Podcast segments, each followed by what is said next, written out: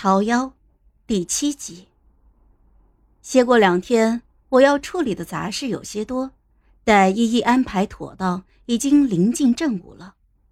趁日头还没那么足，刚说让众妃回去休息，外头就有人通传：“皇上驾到。”朱妃起身告退的动作明显滞慢了下来。在后宫见着皇帝的机会可不多呀。我甚至瞧见了丽嫔扶了一下头花，又顺手拢了拢头发。他们也怪不容易的，我就张口唤道：“都回来吧。”忽然想起本宫还有一些事忘记同你们说了。赵衍估计也没想到，都这个点了，皇后宫里还坐满了莺莺燕燕。进屋时眼神微凝，而后眼风扫过了全场。大踏步就走到了主位坐下，气势是拿了个十足。皇上难得来一次，自然要问问他有什么话要交代。他幽深的目光凝在我的身上，好半天才淡淡的说道：“后宫的事儿，皇后做主，你讲吧，站在一旁听着。该吩咐的事情刚刚都已经讲过了，现在叫我再说，也实在是没有什么好讲的。”变着法子，我就点了几个妃嫔起来说话，无奈赵衍只坐着喝茶，一点接话茬的意思也没有，场面就这么冷了下来。众人均是一副眼巴巴的望着皇帝的可怜样儿，是我把这人留下来的，如今也不好意思让他们就这样回去，就只好硬着头皮再挑起话头。从历代贤妃讲到换季保养，再从宫规女德说到注意饮食。当我提起新上宫的云锦时，赵衍是终于放下了茶杯。既然没什么大事儿，今天就到这里吧。我心里长舒了一口气，实在是讲不下去了。他再不开口，只怕我也要赶人了。人群潮水般的退去。大殿一下子就空寂了下来，赵岩转过头就同我说道：“朕今日才知晓，皇后原来是个口才好的。要喝点水润润嗓子吗？朕再不叫停，你是不是要把四书五经在这挨个背一遍？”皇上，嗯，臣妾。好了，朕知晓你用意，其实你可以不用那么懂事。哎，你的史书看的怎么样了？啊。读到晋朝下卷，上卷就看完了吗？皇后勤学，照这个速度，博古通今指日可待呢。我这两天没什么事儿，所以，哼，所以就舍得给朕上一杯雨前龙井了。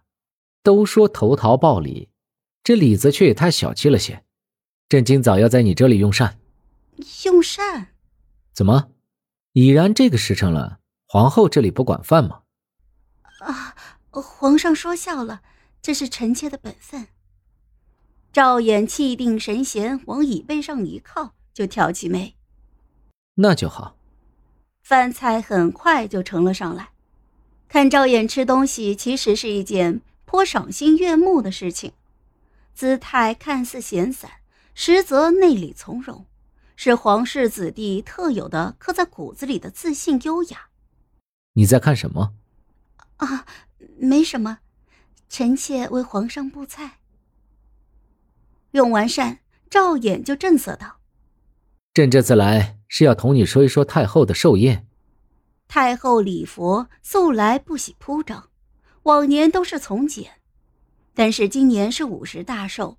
赵衍的意思是，宫里已经许久没有热闹过一场了。”可以借着机会让老人家好好高兴高兴。既然要大办，那确实是要提前好好准备的。我大致提了几个思路，赵衍择了个好的，让我把细节敲定下来，尽快送去给他看。翌日，我去找赵衍送拟好的流程。御书房房门紧闭，刘允公公站在门外，见到我，面露难色。皇上可是在议事啊，啊，无妨，本宫过会儿再。房门一下子猛地被推开，一个女子怒气冲冲的走了出来，见着我停下了脚步，怒气更升三分。哼，又是你！春桃护主走上去就挡在了我的面前。啊，皇贵妃娘娘，你岂能对皇后娘娘无礼？哼，皇后！李七月像是听到了什么笑话一样，嘴角勾起了一个笑来，眼神不屑。这只是一个但凡他想坐就可以随时坐上去的位子。前皇后的血淋淋的教训，在这大殿之上还没干呢。我站出来，重新把春桃护到了身后去，淡淡的说道：“妹妹身怀龙嗣，还是要控制好情绪。不知本宫何处叫妹妹生了误会了？”哼，别在这揣着明白装糊涂！你以为？七月，赵衍低低的喝了一声，负手立在了门后，英挺的眉紧敛着。李七月听得此言，冷冷一笑，扭头就离开了。赵岩叹了口气，与我说道：“哎，进来吧。”御书房内气压极低，一名小太监正在清理打碎了的茶盏。刘公公亲自换上新煮的热茶，重新掩上房门。白色的热气氤氲而出，遮住了赵衍的神色。皇贵妃就这样。你别跟她计较，你来巡镇，可是交代你的事儿都安排妥当了。我点头称是，伸手就把拟好的寿宴单子就呈了上去。他没有接，伸手拧了拧眉心，半合着眼躺在椅子上，似乎倦极了。你念吧，朕听着。单子很长，我足足念了半刻钟才念完。赵岩一动不动，久久的没有答话。我不知道他是不是睡着了，正犹豫着是否要换人进来给他盖个毯子，他却闭着眼睛出声了，语调放得很缓慢。朕小的时候，母妃也是这样给父皇念折子，朕就在一旁玩。这个单子很合朕的心意，就让下面的人照着去做吧。是。